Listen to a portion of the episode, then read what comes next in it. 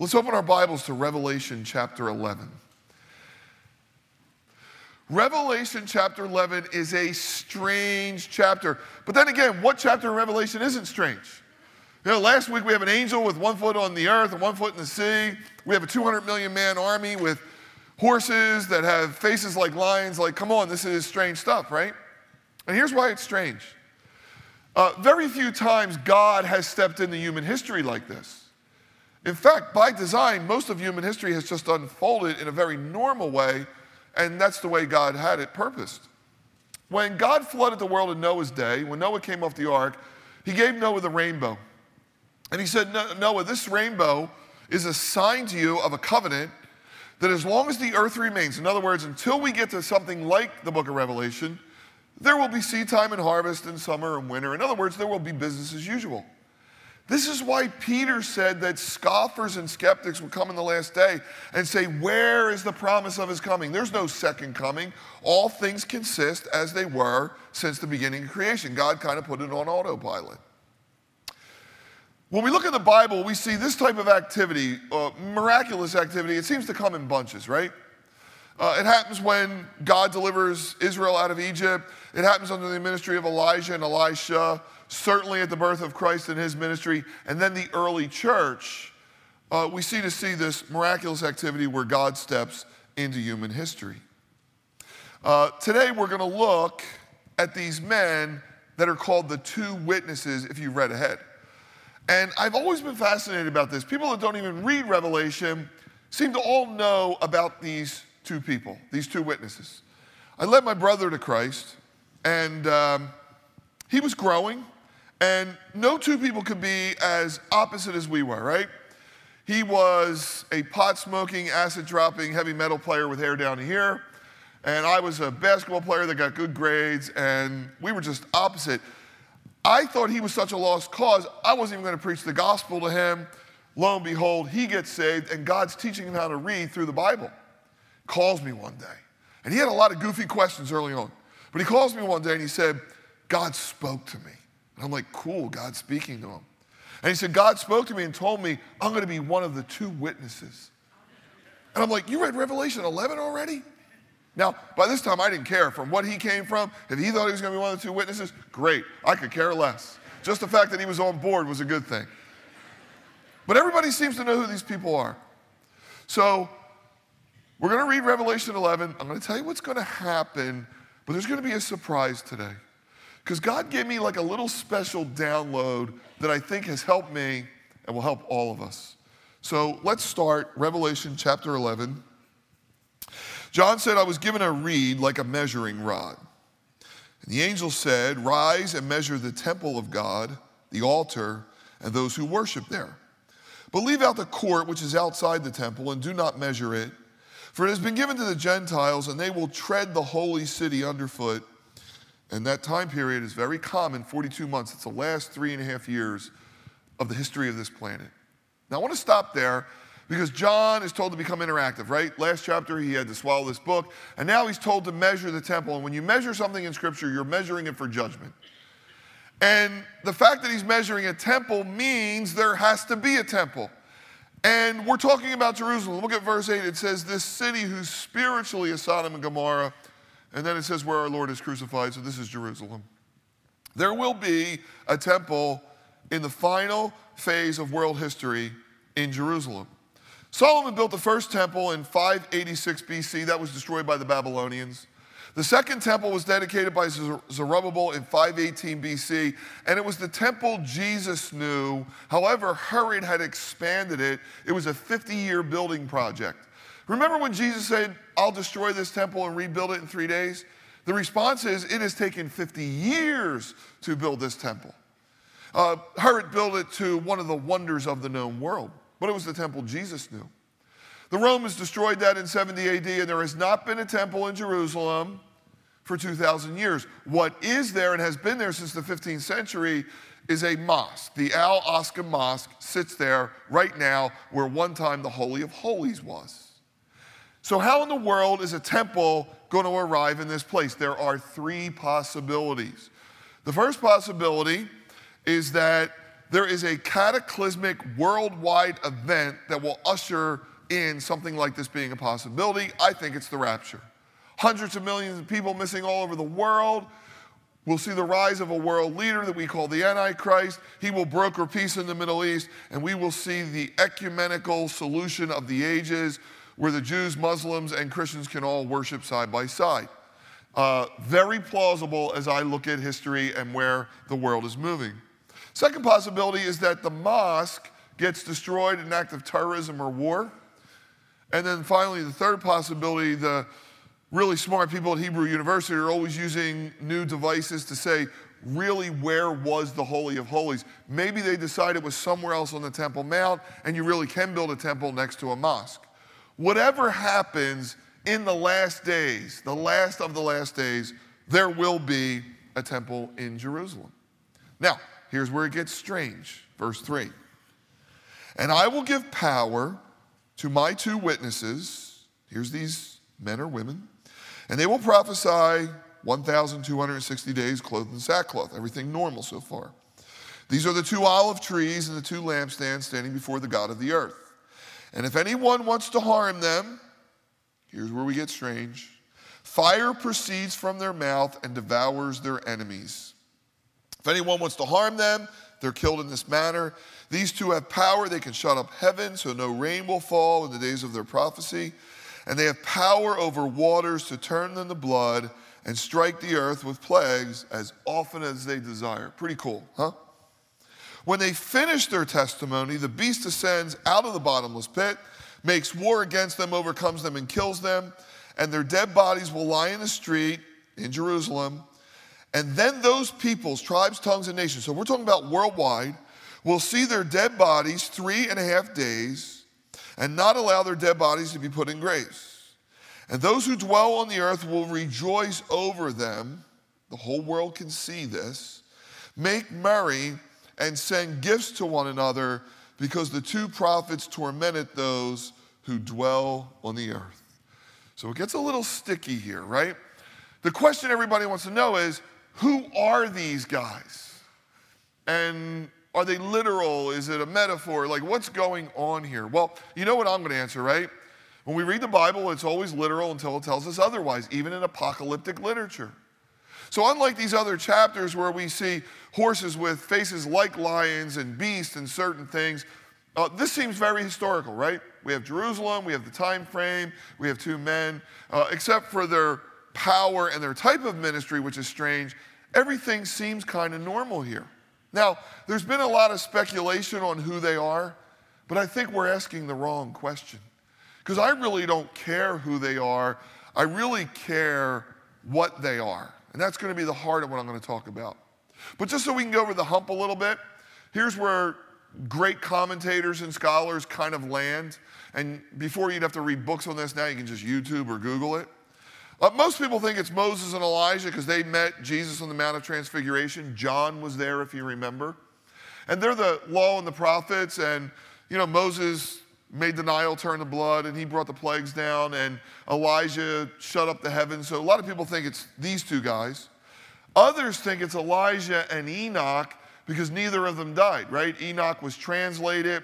Elijah goes up in a whirlwind. And they look at that scripture in Hebrews it's appointed for man to die once, then the judgment.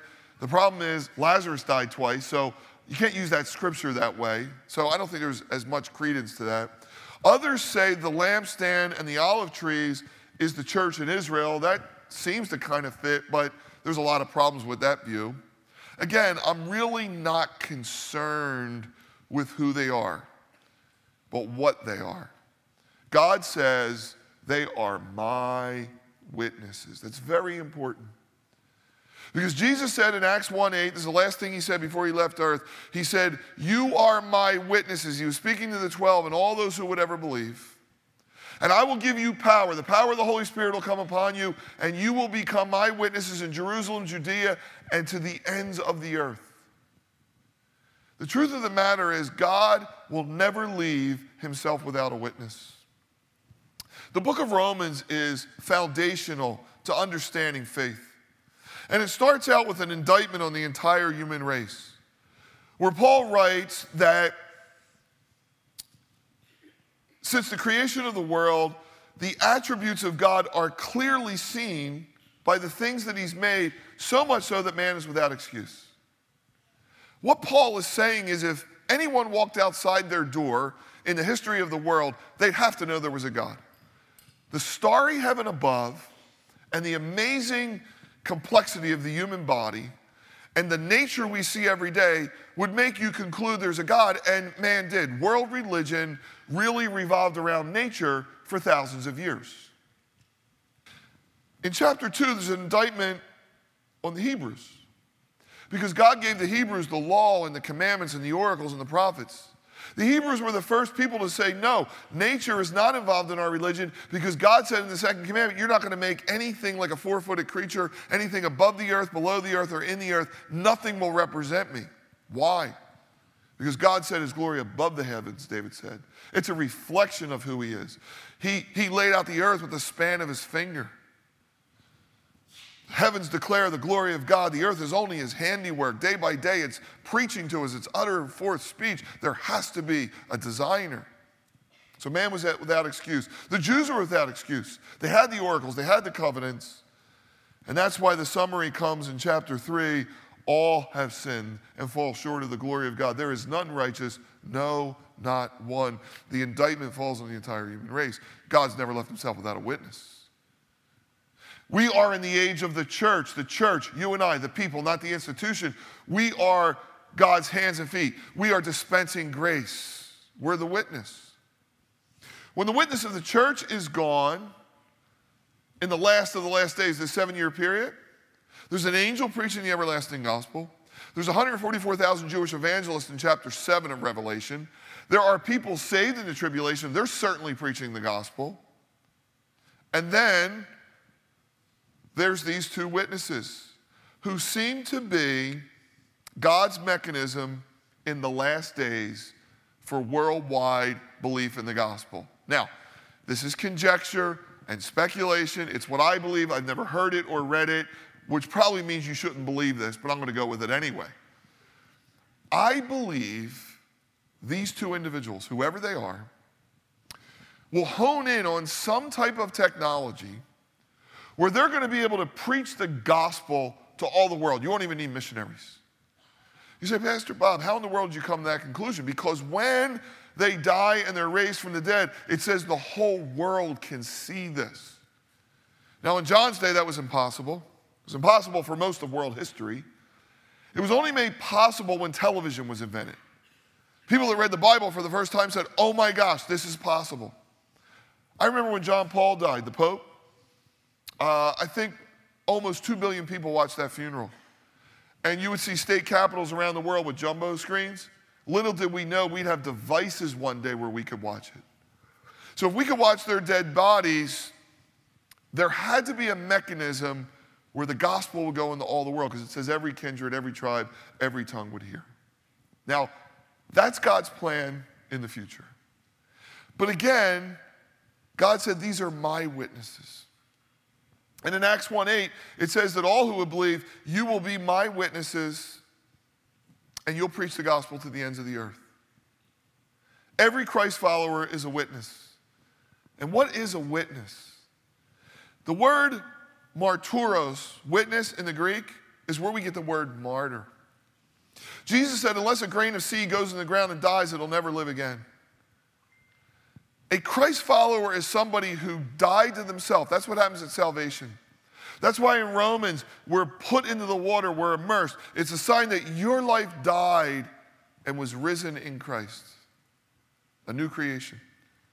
It was a sign that you took your hand off the wheel and said, God, I'm giving you my life. You put your hands on the wheel. That's what Scott Harrison of Charity Water did.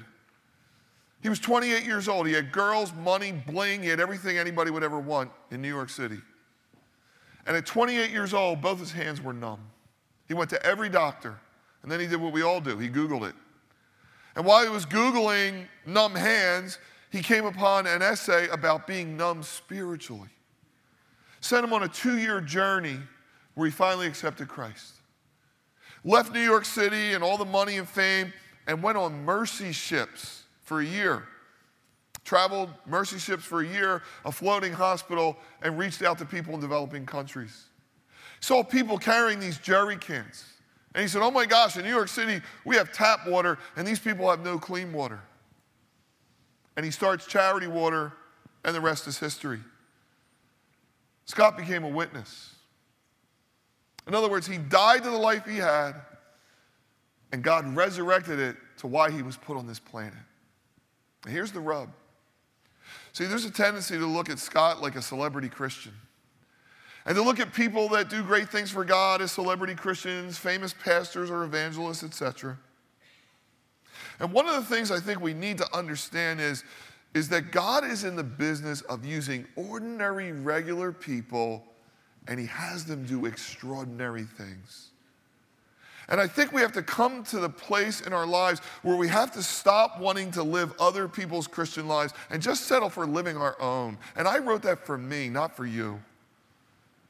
We have to stop looking over the fence and saying, I wish I could live Scott's life. I wish I could live Pastor Bob's life. I wish I could live somebody else's life.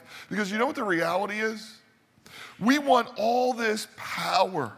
The reason my brother wanted power is because it looked really cool, right? I'll breathe fire on people. And there's some people you want to breathe fire on, some institutions you like to breathe fire on. See, we want all that power. And what I'm realizing is most of the power God has ever given to people that have done everything is the ability to say yes. Just say yes to God. Next week, we're going to read Luke 2, right? Once a year, we read it. It's wonderful, the Christmas story. Hasn't changed last time I looked. Chapter starts out with all the world players, all the important people. In the days of Caesar Augustus, boy, he was powerful. Herod the Great, he was the king of the Jews, he was powerful. And Quirinius was governor of Syria, he was powerful. And Pilate was powerful. The Sanhedrin, the 70 led Israel were powerful. And God overshoots them all and finds Mary and Joseph and shepherds and fishermen and tax collectors. And what we discover in all their stories is their life was ordinary until God showed up and God laid something out for them. I mean, think about it. Mary, she's in Nazareth, she's poor, she's unknown. Now, she's legendary today, right? There's books, there's Christmas songs about her. You go to South Philly, she's on almost every everybody's lawn. I mean, come on, everybody knows Mary, right? She carries Jesus, she's the, the, the mother of God in some way. But then there's Joseph. Do you ever think about Joseph? You know, he has to endure his girlfriend telling him she's pregnant, and by the way, it was God, right? He's got to endure that. And then scripture gives us no information about Joseph. Like Zippo, nothing. To the point where we think, well, this guy had anything to do with anything until you realize when the eyes of God went to and fro and God said, Who can I trust raising my son? He found Joseph. And Joseph taught him carpentry and taught him how to be a man and taught him the law. And see, God takes ordinary things and he makes us witnesses. That's the power. See, I don't need the power to have fire come out of my mouth. I need the power to just tell the person on the airplane how God's changed my life. That's the power I need sometimes. God revealed this to me one time. Uh, I was in a hard ministry season. My wife knew it. And uh, she stayed home on a Sunday morning, which was rare for her, and booked us a motel at the shore for a Sunday night. So I got home, we put all the kids in, we drove to this motel, and it was like this seedy motel. Do you ever see those ones where like the people back their car up to the door so they can work out of their trunk? And the pool has like a chain link fence and there's hair floating around and the basketball court has no net, right? It's like one of these places, but I was just glad to be there. And we went to the pool to take a swim and I brought a cooler because we were going to go to the beach. And so we got up to go to the beach, and we got to a traffic light, and my family crossed, but the light turned red, and I said, Guys, I'll, I'll, I'll just cross and meet you there. I'm ready to cross when it turns green, and a woman who was at the pool tapped me on my shoulder. And I said, Ma'am, can I help you? She goes, um, Are you a pastor by any chance? I said, Yeah, I am. She goes, Well, I heard your interaction with your family, and I just thought maybe you'd be a pastor. I said, What's up? She said, You have a couple minutes? I'm like, Yep. She said, uh, My husband and I were Christians. We were on fire for God. We got married. And then he changed.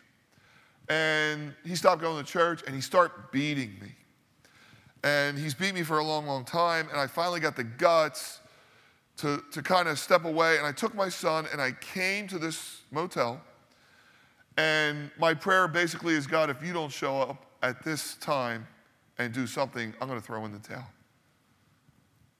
And we stood there for 20 minutes. And I prayed with her and counseled her and told her some things I think I would do. But what really was important is when she left and I crossed the street, I don't know if it was the voice of God or my own mind, but there was almost something that came into my spirit. The reason I don't have more of these encounters is because I'm never around the people that Jesus tried to minister to. See, if I had more time, I would have booked a fancier hotel and I would have missed that moment. See, being a witness means just showing up in the moments God has ordained. Mary never knew the Christmas story, neither did Joseph. The disciples thought they would fish for the rest of their life. See, we don't need power to call fire down from heaven. We just need power to declare the greatest story ever told. When Anthony Evans was here, I said, uh, Jonathan Evans, I'm sorry. I said, Jonathan, you played NFL football. What was it like to be in locker rooms? I mean, I was in a college locker room, but gosh, you're in a locker room with guys making millions of dollars and girls and all this stuff. I said, What was it like being a Christian there? He goes, It was easy. He goes, The way I looked at it, he goes, They were really vocal about what they were doing. I just thought I'd be vocal about what I was doing. I thought, Yes, that's, that's the answer. And you think about it, why are we so ashamed of the gospel? It is the greatest message in the world. It's the power of God, first of all, in the salvation. That alone makes it the greatest message. But do you realize it's the greatest message as we go down the boxes of life? Like human sexuality has been turned on its head. I think we need another sexual revolution. We had one in the 60s. I think Christians should start another one because the world's got to be tired of the sexuality they have. I tell people all the time, I've been in a same sex marriage for 35 years. You know what that means? I've been having the same sex for 35 years. Some of you get squeamish when we talk about sex in church, I know. And I always get an email, my eight year old was there and you talked about sex. Great, talk to him in the car. He's getting it from everybody else. Where else should we talk about it? G.K. Chesterton said, Every man going into a brothel is looking for God, and I believe it. No one wants to live sexually the way we're living in this culture. We have the greatest message. We have the greatest message about community. We just had a youth meeting where we looked at the five things that are really targeting our youth, and one of them is they're more connected than any kids in history, and they have less community than any kids that have ever lived. There is no community like church community if you choose to get involved.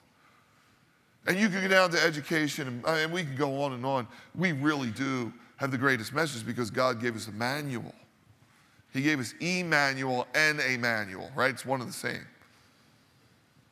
And so we have this message, and for some reason we get ashamed of it, and it's the power of God unto salvation. Now, God gives these two witnesses power, and there's an interesting illustration of these olive trees and I don't know if you remember this, but if you go back to Zechariah, remember the vision he had where the candlesticks had to be changed every day, the oil poured in, the wicks were trimmed, right, in the temple? But he sees this vision of two olive trees where the oil naturally goes in. He was seeing a day where it would be not by might, not by spirit, but my, uh, not by power, but by my spirit, says the Lord. There would come a day where the universal supply of the Holy Spirit would rest on individuals. We live in that day. In other words, there is an unending supply of supernatural power that has, God has given us. For some reasons, Christians are chasing power when it's right here within us power to be witnesses. This is why Paul said, We are God's poems. We are his workmanship. We're being read by all men. We have the aroma of life to some, the aroma of death to others. People are reading our lives, and there's this power in us and power in the gospel. Now, the disciples wanted this power. There was a day where they saw the Samaritans and they were doing ministry in a different way. And James and John thought, oh, we'll get some points with Jesus here. Lord, should we now call fire down from heaven? See, everybody's always wanted this power. And you all remember what Jesus' response was? You don't know what spirit you're of. See, in the last days, these two witnesses, that will be their ministry. But Jesus said, Not until then. You're of a different spirit. I was reminded of this on May 19th, 2018. I'll never forget the day. My sister, who couldn't have children through in vitro, had one child, and she was graduating college that day. So we were in Rhode Island and went to her graduation, had a nice party after, we had to come all the way back to Philly because we had church the next day. It was also the day where at St. George's Chapel, Windsor Castle, uh, Prince Harry married Meghan Markle. Many of you probably watched. So on the way home, my girls were watching it live on whatever it was on. And I kind of flashed back to when Diana got married, all the pomp and circumstance and all. So we're driving, and it came time for the sermon. And I thought, oh my gosh, this is going to be some watered down, light on the gospel, fluffy wedding sermon, right? And boy, was I wrong. Bishop Curry, who was the first African American head of the Episcopal Church, got up to speak. His oratory was brilliant, his message was even better. He started off by quoting Song of Solomon Set me as a seal upon your heart, as a seal upon your arm, for love is stronger than death passion fierce as the grave. Its flashes are flashes of fire, a raging flame. Many waters cannot quench love, neither can floods drown it. He went on to quote Dr. Martin Luther King Jr., who once said, We must discover the power of love, the redemptive power of love. And when we do that, we will make the world a new world, for love is the only way. There's power in love. Don't underestimate it. Don't over uh, sentimentalize it there's power in love. And I thought, okay, here's where it's going to get mushy, but it didn't. He said, ultimately, the source of love is God Himself. And then he quotes 1 John 4 Behold, God is love, and those who love are born of God. And he said, there's power in love. And he said, there's love that's even greater than the love of a young couple. And I thought, oh my gosh, here we go. And with over a billion people watching, and later I watched it, George Clooney and Heads of State, or, and I thought, these guys are in church. These guys are in church today. He said, Someone once said that Jesus began the most revolutionary movement in all human history, a movement grounded in the unconditional love of God for the world, a movement mandating people to live that love and in so doing change not only their lives, but the very fabric of the world. There's a balm in Gilead. This way of love is the way of life. They got it. He died to save us all. He died for anything, for anyone who couldn't help themselves. Jesus did not get an honorary doctorate for dying. He gave up his life. He sacrificed his life for the good of others, for the good of the other, for the well being of the world. That's what love is. Love is not selfish, it's not self centered. It has to be sacrificial, and in so doing becomes redemptive. And the way of unselfish, sacrificial, redemptive love changes lives, and it's changed the world. And I thought, boy, was God honored that day. Because for 2,000 years, love, the love we've had for lost people, the love God's put inside of us, has changed the course of this world in so many ways we can elaborate. It's what made Scott Harrison chuck his life and bring water to millions and millions of people. It's what had others preach the gospel, and you and I tell friends. We're not dancing to our DNA. We're not acting on selfish genes. The love of God and the power of the Holy Spirit has allowed us to bring the gospel to the world. But there's something even more powerful, something more exponential. And it happened on the last time Jesus had the 12 together. The resurrection has happened. They're in Galilee. And Peter, who's the natural born leader, says, I'm going fishing. Now, he didn't mean he was going recreational fishing, he had fished all his life. He goes, I'm going back to fishing. And they all followed. They were all going back to the way life was. The Jesus revolution was over. And Jesus comes along. They have been fishing all night, we're told, and caught nothing. By the way, John's the writer, the same John who wrote Revelation. And Jesus comes over, and they don't know it's he. And he said, uh, Hey, have you guys caught anything? Now, the last thing a fisherman ever wants to hear when he's caught nothing is, What have you caught? And they said, uh, No, we've been fishing all night. We've caught nothing. And then there's a second thing no fisherman wants to hear why don't you cast your net on the other side? Now, you don't think they've been casting on both sides all night? And now they got to hear from a carpenter and a rabbi they should throw his net on the other side? And you know the story, they get a haul of fish. They've seen the movie before, right? And Jesus has a fire there, and they all eat and they fellowship. And he takes Peter aside and he restores him, right? And he says, Peter, do you love me more than these? He says, Lord, I know you know that I love you. He goes, Feed my sheep. And two more times, feed my lambs, feed my sheep. I've always amazed that the man that would lead the Jesus movement and lead the church was given no tactical strategy, basically nothing, except, Do you love me more than these? And once Peter said, Yes, Lord, I love you more than these, then Jesus knew he can get anything he done want done through Peter. Because the power of love comes from our ability to say yes to God. Once you say yes, it's game over. God can do anything. Once you say yes to God, He can bring water to the world. The question is how many people want to say yes to God? How many people can actually say, God, I love you more than my plan for my life? I love you more than these. And God, I'll say yes to your plan. And once you say yes to that, and once you love Jesus more than anything else, the doors open to what he can do, and you'll become his witness.